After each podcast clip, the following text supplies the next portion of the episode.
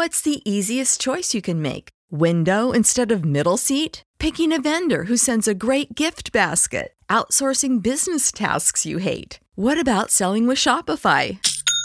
Whether you're selling a little or a lot, Shopify helps you do your thing, however you cha-ching. Shopify is the global commerce platform that helps you sell at every stage of your business. From the launch your online shop stage to the first real life store stage, all the way to the did we just hit a million orders stage? Shopify's there to help you grow. Whether you're selling scented soap or offering outdoor outfits, Shopify helps you sell. Wherever and whatever you're selling, Shopify's got you covered. Sign up for a $1 per month trial period at shopify.com slash try. Go to shopify.com slash try now to grow your business, no matter what stage you're in. Shopify.com slash try.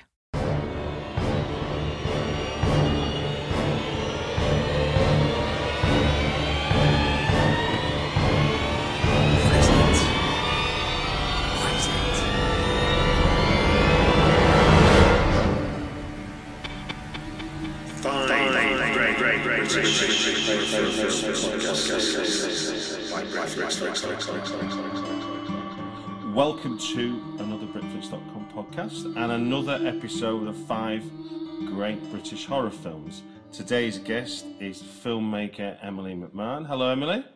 Hello. And uh, you you join us. I won't, I won't pretend. You join us after a, after a night. I'm making you do this in the morning after you've been doing a night shift on on on an edit that you're working on different time zones. I do believe. Yes, that's correct. So I'm a bit groggy. Okay, well that's not a problem. We're talking we're talking about horror films, and I think that's something that you love. So I think we'll be okay with uh, Yes. generating the energy needed. Um, Yeah.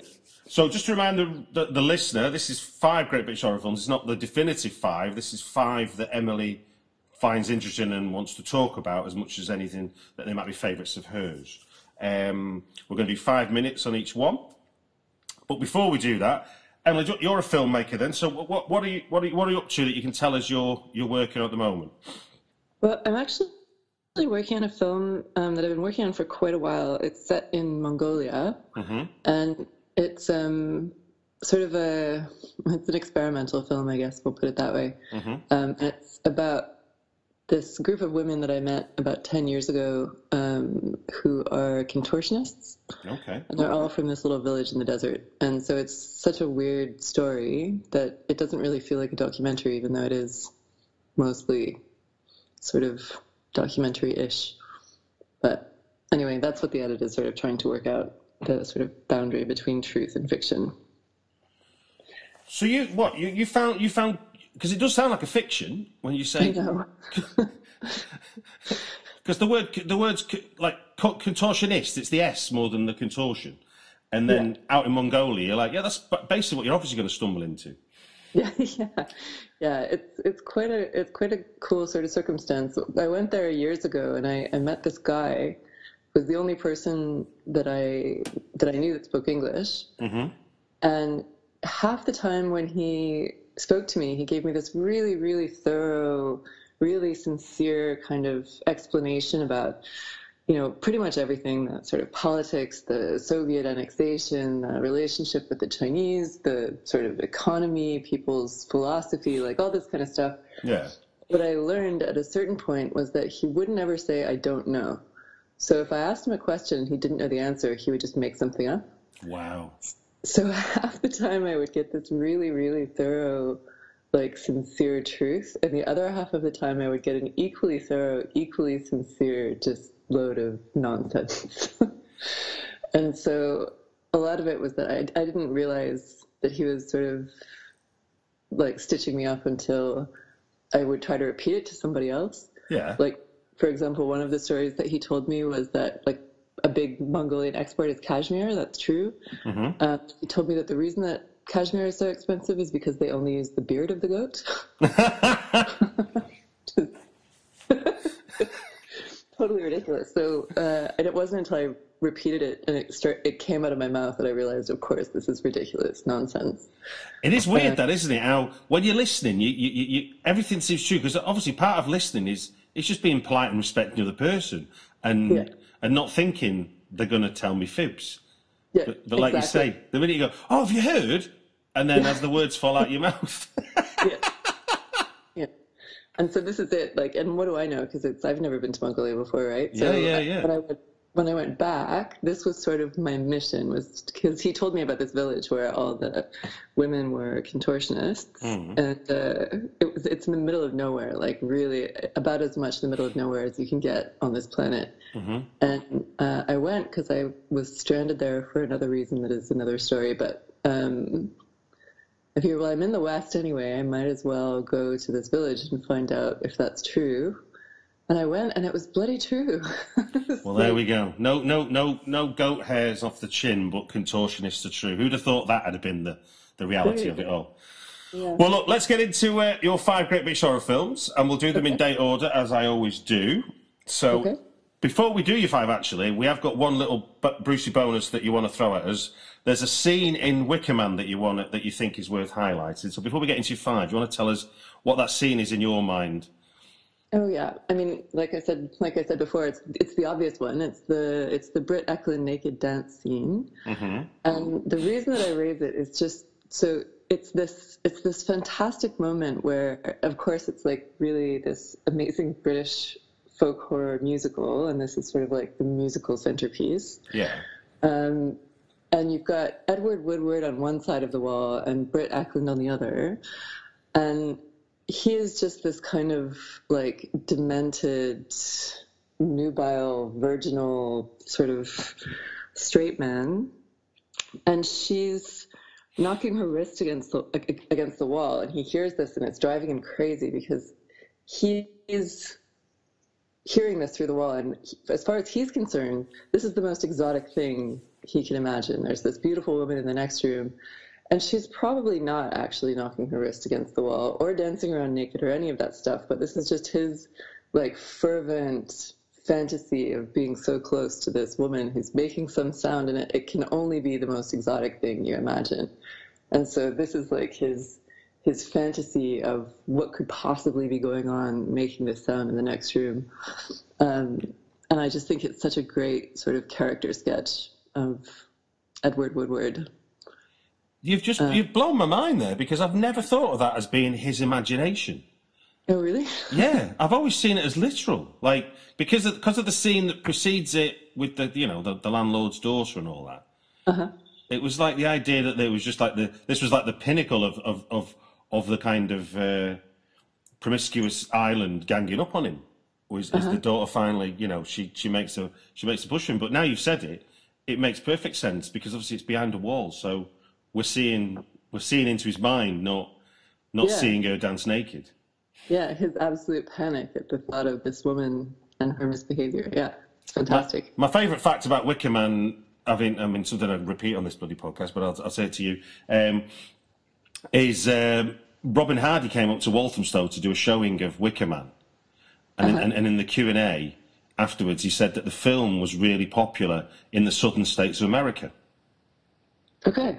because they because they see it as a as a pure martyrdom film, not as a horror Oh, wow. film. The idea that he doesn't give up give up God and burns in the Wicker Man is to them the ultimate ultimate martyrdom. Wow, that's so strange. So there you go. See, I, I was thinking I was bad misreading the uh, the, the fe- fevered sex imagination scene. They're reading the whole film like something I've never thought of, and then like you can wonder- you can read it that way. It does it does work, but it's an amazing twist of a horror film to go. No, this is a film about martyrdom. Yeah, yeah, yeah. Well, of course. I mean, this is that's that would be the sort of Mike Pence view of it, wouldn't it? Like Yeah, the- exactly. Yeah. Yeah. In fact, Mike Wow. Pence probably probably is in a lot of hotel rooms imagining the girl next door naked. Oh God, yeah. That's why he's not allowed to He's not allowed in a room with women, is he? think about anyone but his wife. But anyway, let's uh, let's move on to your first film. The clock's ticking, and we've got 1978's The Shout. Why would you choose that one? Um, well, actually, it sort of relates, um, and maybe this is just because I'm so sort of upswept in my own project, but it sort of relates to the same idea um, that I'm working with, which is this sort of boundary between reality and fiction. Um, and I quite like it because you've got this like this sort of gorgeously weird setup at the beginning. You've got Tim Curry, very young Tim Curry, and young John Hurt, and they're playing cricket in um, in an asylum, mm. which is uh, it's just a fantastically weird sort of setup, and the sort of question at the at the outset of the film is, you know, um, pointing to John Hurt, the the guy who ultimately uh, performs the shout. Mm. Um, says that man had a wife who loved him. How rare of a thing is that? um, and then Tim Curry asks what happened, and he says he lost her. So the rest of the film, you sort of John Hurt is a sound artist, and so of course he's kind of like fixated on this one sort of aspect of the senses. And this guy is supposedly it, it's kind of an interesting commentary on like class and colonialism as well, because this guy is a a wealthy, well-educated, well-traveled British man. Mm-hmm. Can't remember the actor's name right now. Alan Bates, I think it is, isn't yes, it? Yes, that's the one. Yeah, that's him. So um, it it comes around that he's staying with John Hurt and his wife, his sort of like you know loving but long suffering wife, who's putting up with her weirdo sort of foley artist husband. Mm-hmm um, who's always filming like bumblebees in jars, or rather recording bumblebees in jars, or his own sort of voice in you know quite a, in a quite obsessive way. And they meet this guy, and he tells them about this trip that he's taken to Australia, where he was married to an Aboriginal woman. And then he just proceeds to say all of this like utter rubbish about how it's acceptable in Aboriginal culture for men to kill their children um, and so he does, which is quite shocking. To yeah. Um, and he just describes it as saying, like, well, I didn't, you know, I didn't want them. um, I knew I'd leave, so I didn't want to leave her with children, which is kind of like the ultimate sort of gross colonial attitude. I was going to say, it's like it's like metaphor klaxon, isn't it? Really. Yeah, yeah, absolutely. And so, um, what he does say, though, or what he says to John Hurt, is that he has learned this fantastic skill, um, which is the the shout, uh, mm. the ter- the terror shout, I think he calls it. And uh, basically, he's like, I have this amazing talent. I learned it from a from a shaman, effectively from a, a sorcerer. Mm-hmm. Um, but I can't ever let you hear it because you'll die. And so that is a lovely conundrum, isn't it? Yeah, yeah, and especially for a foley artist, it's like yeah, yeah, yeah. so he follows the guy around and follows him around and says, you know, you have to, you have to let me hear it. I have to hear it. I have to hear it. And so the guy, um, Alan Bates' character says, okay, well, you have to wear earplugs. He's like, oh, but I really want to hear it. It's like, well, this is the only way it's going to work. You have to wear earplugs, and we have to go out to the middle of the dunes. And so they go out on this walk and he does this terror shout, and it's this massive, crazy, impossible sound, and there's sheep dropping dead all over the all over the fields nearby. Um, and John Hurt has heard just enough to sort of pass out from the shock of it, but not enough to be sort of penetrated by it, or so he thinks. But then um, Alan Bates' character starts talking about this sort of like common narrative of of uh, like spirit death. Like if somebody tells you that you're going to die, you just sort of shrivel up. Eventually, you people are prone to kind of being convinced by the notion of their own death. Mm. So the opposite, the opposite of positive thinking. Exactly. Exactly. yeah.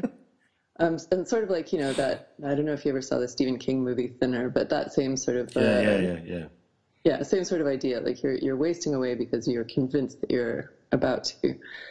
Um, and so John Hurt kind of starts going through a process like this um, of wasting away. oh, five minutes up, Emily. Hold on. that's a cliffhanger for you. this is it. I mean, it's it's very tempting for me to say let's all carry on talking, but we never get. It means we'd give one one film lots of time, and there's lots that I was thinking about because just while you were saying it, I'd, I'd realised that it's there's a Chuck Palahniuk book called Lullaby, which is about a African lullaby. If you read it to someone, they die. Oh, so, wow, yeah. so there's lots of baby deaths. People Yeah. finding this lullaby. So it is. There's fantastic. I mean, in the shout. I mean, thinking about it now, given what you've said, it is amazing how much we sort of mythologize our, our colonial past Absolutely. and yeah. give it and give it so much power. Yet we went there and fucked them. We didn't. Yeah. We weren't scared of the power then. But then when we bring it back, it's all magical and mystical, and we all feel good about it. And it's like it's really weird. But Well, uh, that's a kind of horrible thing to do is to sort of put the burden of this sort of exotic, magical stuff onto the Aboriginal people that are ultimately sort of like already suffering under the burden of colonial uh, colonialism. Of course, yeah. No, no, no, totally, yeah. No, it's uh, it's uh, it's privilege to the max. I think it's Oh, safe yeah. to say. Right then, we're gonna we're gonna jump now. We're gonna jump decades. Um, I'm gonna go with the because we've not done either of these films yet. So I'll jump with we'll go with the Children first from 2008. Do you want to tell us a bit about that film and why you chosen it? Okay. Um, I saw it when it was in its sort of like embryonic stages. I saw it, I think, at um, I saw it at the Prince Charles. It might have been for Fright Fest. Okay. um, and it was like hot off the press. Like they had just finished a cut and it was not there was like it was not quite totally finished. I would never have noticed but we got this long sort of like rambling apology from the director um, who was convinced that it was like uh, yeah totally not ready. Um, but it was absolutely fantastic uh, mainly just because it's this like incredible catharsis of watching a whole bunch of adorable children in cute winter clothes get killed by their parents. uh, I don't know why I found that so kind of joyful, but it was really such a brilliant watch. Um, and it sort of, uh, it's the the story is sort of about this. You know, there are all these sort of like snotty, snotty-handed and faced kids spreading germs all over the place, and uh, they all managed to catch this like psychotic disease um, that just makes them suddenly really dangerous. And uh, there's one kid in particular who's really weird looking, um, like weird, like sort of porcelain doll, but he's a little bit older than the other kids as well. Um, he, he's called Paulie. I was Facebook friends with his dummy on Facebook for a while. As, as you as you do. Yeah.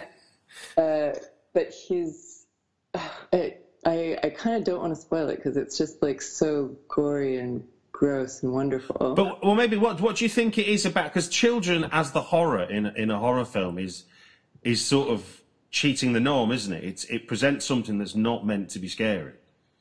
Yeah, and I think so often you see films that really do make them scary. Like you've got sort of Children of the Corn or Village of the Damned. Like you've got this kind of trope of the creepy, creepy kids, even like The Shining.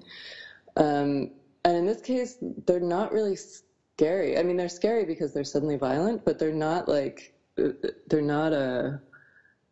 It's not so pernicious. Like they're not they're not malevolent in any other way than they've got this like sort of violent flu.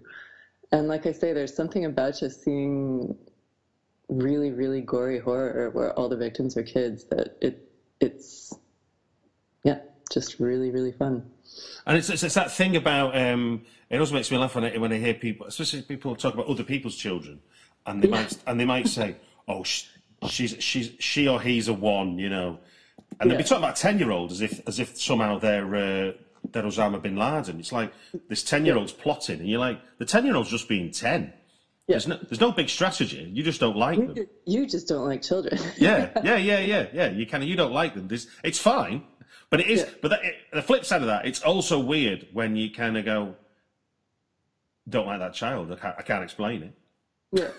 Yeah, and I, I think I mean because I'm I'm maybe a little bit of a victim of that. I I'm not a great people person generally, and so I like kids about as as often as I like other people, which is seldom. so I don't have the same sort of like uh, really broody instinct towards them. So I think for me that kind of like added to the thrill of just watching them get brutalized in this film. Was there um, any was there anything about the way that they were that the children were directed that you thought was interesting in the film? Yeah, um, Paulie in particular was um, well, his demise was especially gory, mm-hmm. uh, and I'm not going to tell you about it because it's really like I don't want to spoil the surprise.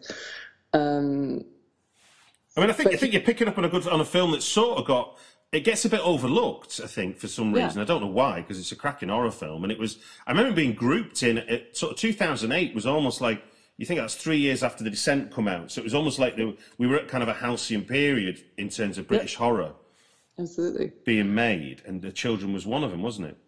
Yeah, yeah, and the it was, in my opinion, it was done really well. Like like I say, they didn't overplay the sort of. They didn't overplay the creepy kid thing. Um, they they had one who was fantastically creepy to the point of really feeling like a sort of Damien character. Mm-hmm. Um, but even that, like he was quite sort of blank faced, and it wasn't. Uh, yeah, like I say, it didn't play to any of the sort of existing tropes. Um, it just just enough to be. Where's Edgar? The calling time on the children. There we go. So uh, moving on quickly then to the same year, uh-huh. but uh, for a film that reportedly was made for forty five pound. Um, it's, yep. it's it's insane that it's got onto a best of horror list. So tell us why Colin of 2008 is worth talking about. Well, first of all, because um, because it was made for fifty quid. I mean, you talk about like a micro budget film. Mm-hmm. Really, mm-hmm. it's like this is this is the the consummate example.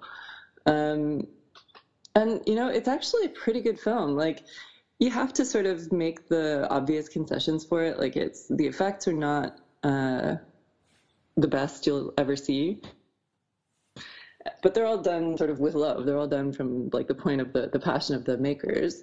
And I think that that's the first kind of trick to making a super shoestring budget like this is if you make something that most of your mates would think is fun to participate in, all of a sudden you've got, you know, I don't know if you've ever heard the story Stone, Stone Soup, but you've got you know everybody coming out with their makeup and their own kind of weird skills and mm. oh i can do like i can do halloween makeup i can do wounds really well or i can do whatever yeah. make you look good um, so it becomes this kind of like a group project and that really comes through like you, you can really see that in the film that everybody's sort of uh, everybody in it is really all in um, but it's such a great idea isn't it i mean on the you know budget aside yeah. the, the, the central idea, which it's strange to think because what Day of the Dead was 1985, uh-huh. which is I guess the first film that tried to humanize zombies in my to my imagination. Yeah, um, yeah. With with Bubba, uh, uh-huh. uh, Bud, sorry. Um, and then you get Colin, which is this idea, a film that's from the zombie point of view. Which yeah, yeah exactly. And it's sort of like it's the the question at the core of the film is actually quite philosophical. It's like, what is it to be human? Yeah. You know, and so you're watching this guy essentially like as he after he's been bitten, as he's sort of descending into the the uh, realm of undeadness. And in a way, it's also sort of like a film about sickness. Mm. Um, you know, he's he's going for all of these weird, uh, um, yeah, like human conceits. That there's one point where he steals an iPod off of another zombie.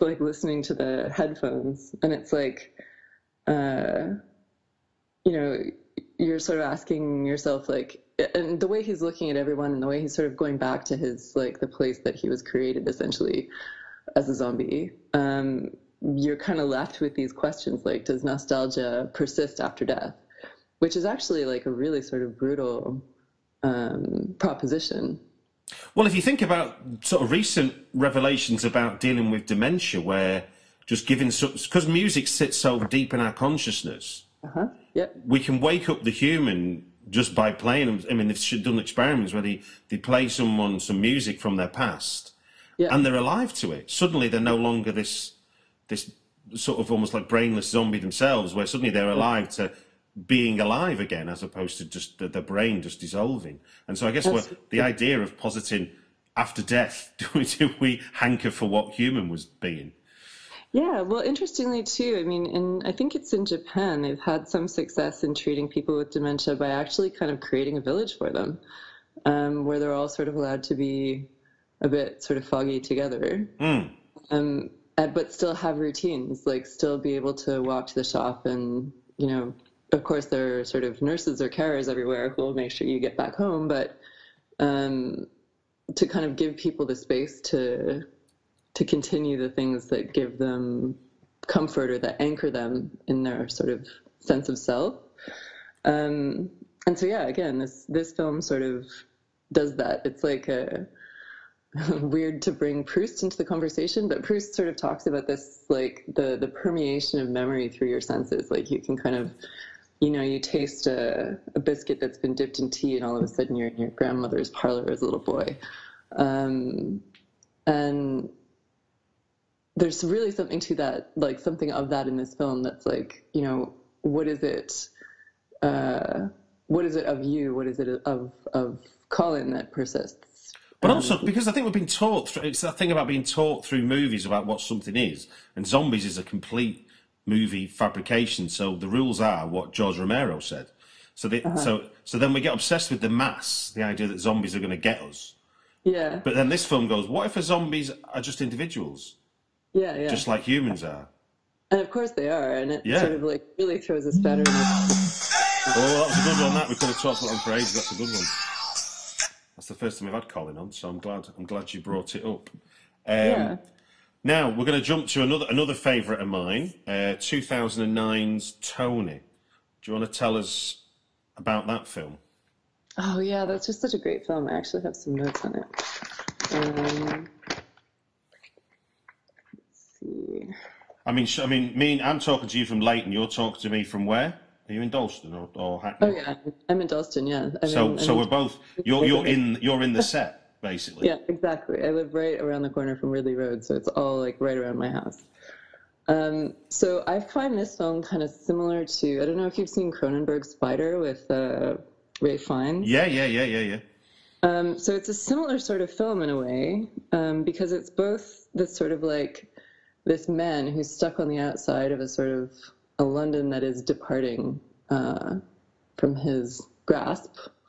Um, and this film really sort of lingers on all the stuff that East London used to be. So it lingers on all the sort of like boarded up places, the boarded up cinemas and, you know, boarded up sort of uh, off licenses and all this kind of stuff that he he really is sort of in this closed off kind of space right in the sort of like trendiest this was in 2009 too so they could have shot anywhere but they shot in like the trendiest part of of london at the time um, but they blocked all that stuff out. You didn't really see the traces of gentrification. You really just kind of zeroed in on this like uh, this picture of east london that isn't really east london anymore.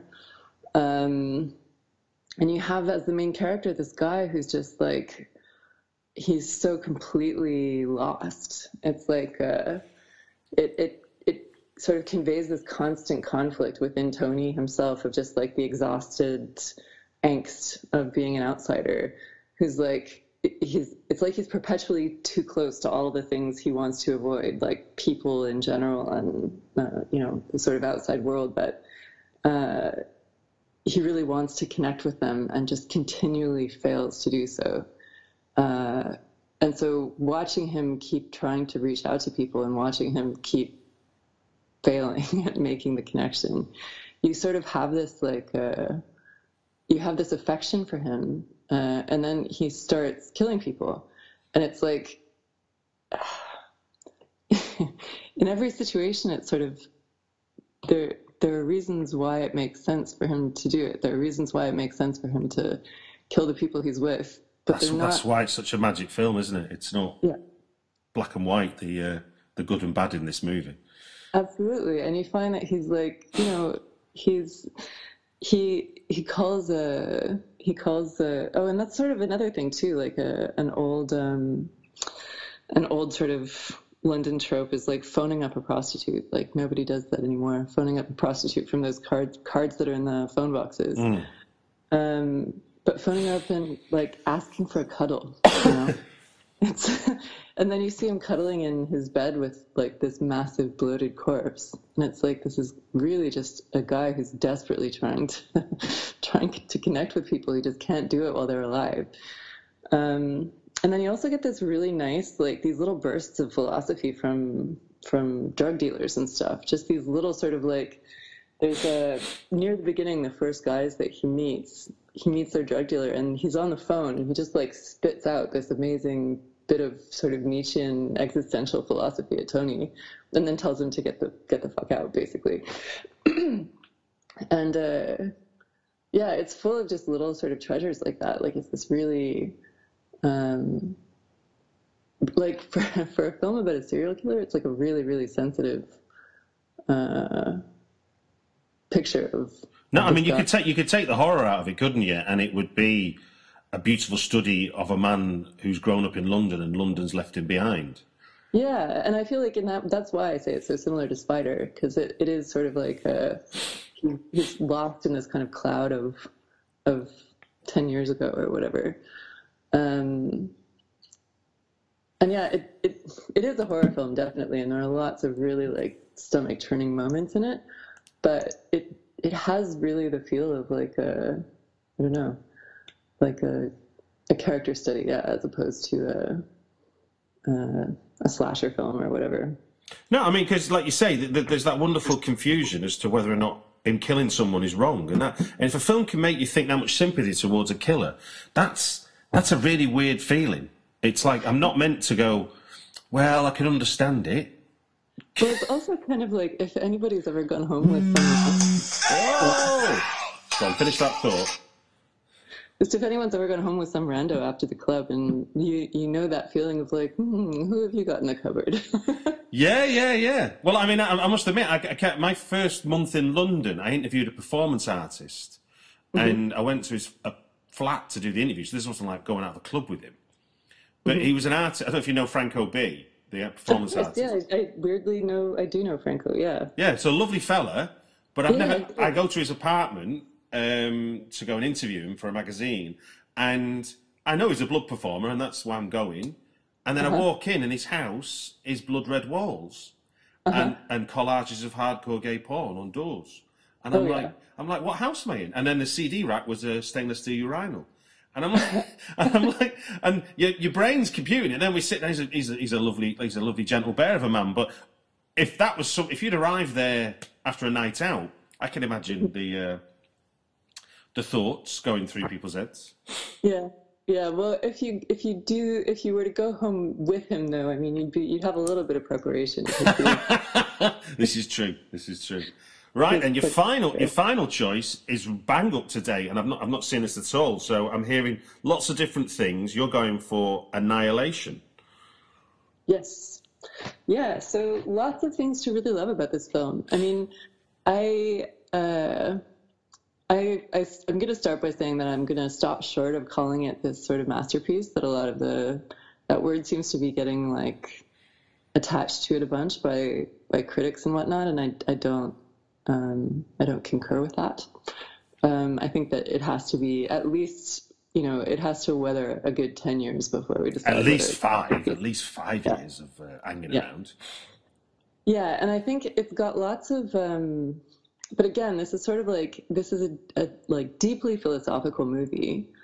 Um, and the things about it that make it interesting are sort of how to describe it like elements of um, yeah the kind of concept of the post-human like what happens what happens after we're not here anymore. Um, and because we're all sort of uh, i don't know egoists we have this sort of we have this idea that if if we go then we take everything with us. It's like there is no sort of um, see, see the climate change debate for that one. yeah, yeah, yeah, exactly. But so you know, this this film kind of talks about so to give anybody who hasn't seen it to give you like a, a picture of sort of what it's about. Yeah. There is this zone, not entirely unlike the zone in Stalker, Mm-hmm. um, but this zone that's that's material.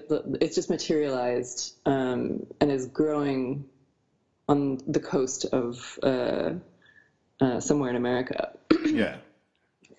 um, and it's growing out of a lighthouse. And it's that they're calling it the Shimmer, and it's this like sort of they've sent in all these army dudes, and nobody comes back, or anything that does come back comes back all fucked up. Yeah.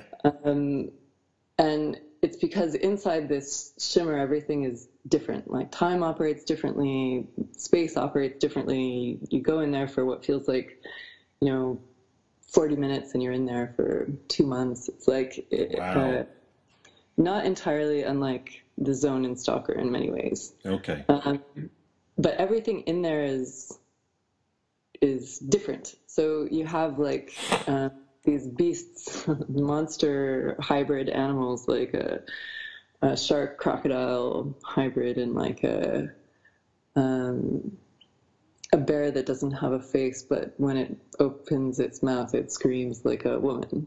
Wow. Uh, I need to see this, don't I? Yeah, it's actually it's it's really interesting because what it's what it's suggesting is that um, life kind of continues. Like life is gonna it's gonna take a new form, it's gonna take a new shape, but it's actually quite disinterested in people.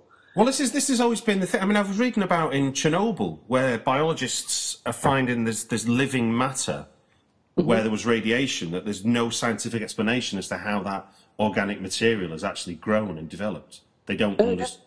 So, organic matter is something that's not just about us, is it? And I guess we should say this is Alex Garland. He wrote and directed this. This is his follow up to uh, Ex Machina, which was a, Yeah. a big smash and a great sci-fi horror Yeah, film. and like Ex Machina, it's uh, it's female led. hmm Um, and it, it's, it was a really good choice, I think, to have it be all women. So at this point, at the at the point that the movie starts, they've sent in all the soldiers and stuff already, and all the guys with guns and all this stuff, and it's just been a fucking disaster, and nobody's come out. Um, and one of the women in the film is married to one of the guys who had gone in. Um, there is a sort of like tepid love story that appears in the film for some reason that is totally incongruous to me. I have no idea why they put it in there. It feels really like uh, That could be that, that could be studio notes, I guess. I'm sure. I'm sure it was. Like it just feels like such a. It feels so tacked on. But uh, all of these women go in, and you know they're a, uh, an EMT, um, a biologist, a psychologist. Like they're all sort of. There's a physicist, um, geologist. They're all sort of like the the um, less violent sciences. Yeah, yeah, yeah. And it's really interesting. Like the psychology of their sort of transformation is really interesting. It doesn't happen in the conventional sort of sci-fi way because they don't. Go on, finish that thought. Yeah, they don't default to the same kind of.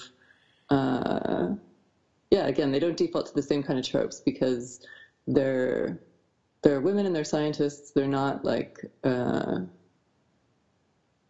yeah, it's not like Predator. It's a completely different. It sounds like it sounds like a continuation of what um, of what we saw in Arrival, where where you Yeah. have you have the, the, the linguist character wanting to learn as opposed to wanting to dominate, which is I guess if you're saying this is a female led cast and a story about them finding out more than the people that went in with guns, then I Yeah. guess there's a there's maybe a a, a, a bigger point being made that that, uh, that that links back to it's sad that Hillary Clinton didn't get to be president of America. in a sense, in a sense that that the the uh, the fear of the female actually is is there some is there something about about the way the way females see and understand the world that is different from males, and the evidence would suggest they are, and and I guess sci-fi is a good way of illustrating that. Yeah, and I think I mean of so I'm like really chronically disappointed by the last sort of 15 minutes of movies. Hmm. Like almost 100% of the time, I'd just as soon walk out 15 minutes before the end and watch the last, like the conclusion. Yeah. Uh, but this is one of those films that actually wraps up really nicely. Like the the kind of the note that it closes on is really intriguing. Well, intriguing is a good one. I mean, because resolving is always like, well, that's too neat. Yeah. Or here comes a sequel. Indeed. Well, look, thinking that now we've done your five, so that was so. Let's run through them. We've got we have got the Shout 1978. We've got the Children 2008, Colin 2008, Tony 2009, and Annihilation 2018. I mean, that's a really good bunch. And thinking about the way you've talked about it, um, I would I would think that the, the common theme between those five is a, is about um, is literally about human condition, which sounds like really vague in general. But I think given the sort of colonial stuff, the idea of what happens to when we're dead, what happens mm-hmm. to us if the world is dying. Mm-hmm. Um, how do we cheat? What if, what if children don't do what they meant, don't aren't the innocents we believe they're meant to be?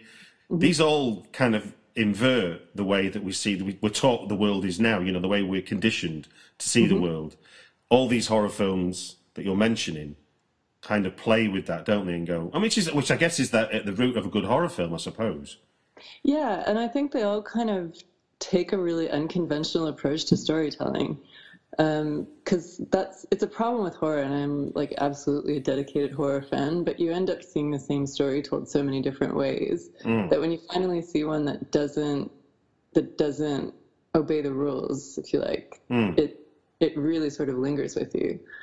Um, and I tend to find that it's often these films that are sort of like like off in the corners. I mean, Annihilation, I think, is going to probably be pretty popular, but um, all of these other ones that are kind of like lurking in the shadows that people have made with very little money and really this sort of passionate idea about something quite odd really tend to deliver uh, thoughtful, kind of curious stuff. But I think, I mean, the Colin, Colin and Tony in particular, for any British filmmakers listening, is are great examples of where if if you can show a sort of heart and soul, not necessarily show high production values, then people will get that. I mean, your reading of those two films is not you have to work to find that. That's not you're not told all this. Mm-hmm. Yeah, and, and that and that's what the filmmaker has to have confidence in is that the people who like to think about movies are going to see what you're trying to get across. I mean, you you read you don't have, you don't have to read many scripts to find the um, many spec scripts to find people with their their wonderful exposition explanations as to why everything's evil when Yeah. when it's just not necessary. Yeah, absolutely. I mean, this is the this is the really lovely thing I think about all of these movies in different ways is they're each kind of an indictment where you sort of feel complicit in some way. You know, either you're complicit in this sort of like weird colonial narrative or you're complicit in the sense of like, oh, I could be that guy. um, but it sort of they all kind of implicate you or, or involve you in some sort of guilty way that's really nice. Um, I think The Children is a really good example of doing it in sort of a fun way. Yeah, yeah, yeah. Um, but the other ones are a bit darker in terms of what they're asking of you as a viewer. Um, And I think majority of these, if, if Annihilation has a has an intriguing end, I mean Tony's ending is is bleak as hell because it isn't the ending that usually serial killer film end, is it? no, well, no. I mean, Tony, I see. This is a film that I'm really surprised everybody wasn't talking about it when it came out because it is it's a magic film.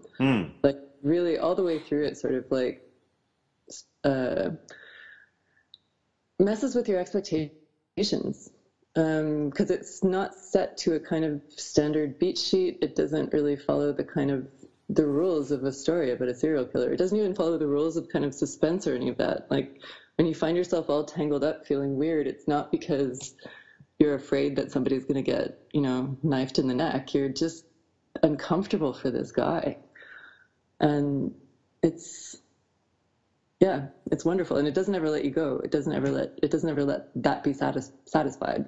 No, no, and I'm glad. I'm glad that this is this is part of the reason why I wanted to do the uh, the Great British Horror uh, offshoot of the podcast because I think it's worth shining a light on some of this stuff because we can get a bit overtaken by, you know, there's some- there's there's some interesting films that have come out of Blumhouse, but but they are overtaking our perceptions of what horror should and shouldn't be, and Yeah. and there's something there's something curious about someone living in a council flat in Dalston that can the Blumhouse will never be able to show us, and Absolutely. and I think that's what you know what. Um, I mean, Peter Peter Ferdinando as the as the character actually who plays him.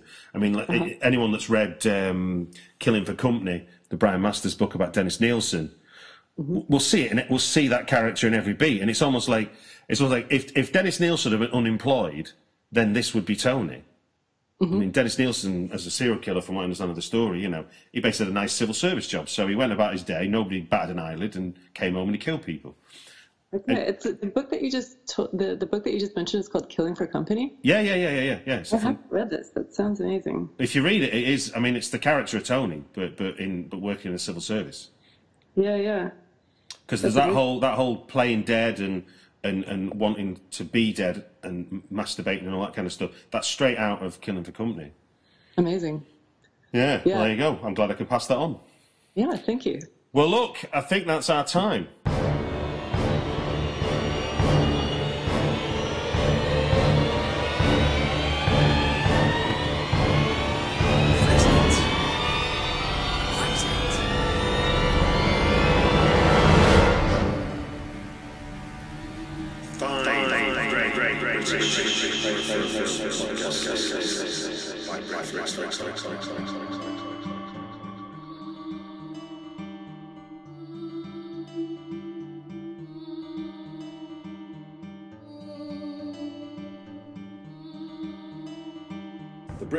Podcast is provided absolutely free.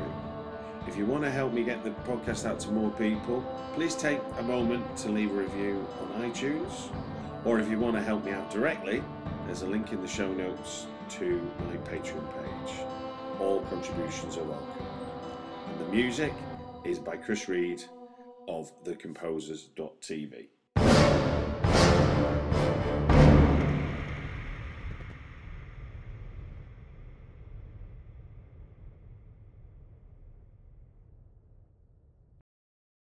Say goodbye to your credit card rewards. Greedy corporate mega stores, led by Walmart and Target, are pushing for a law in Congress to take away your hard earned cash back and travel points to line their pockets. The Durbin Marshall credit card bill would enact harmful credit card routing mandates that would end credit card rewards as we know it. If you love your credit card rewards, tell your lawmakers hands off my rewards. Tell them to oppose the Durbin Marshall credit card bill.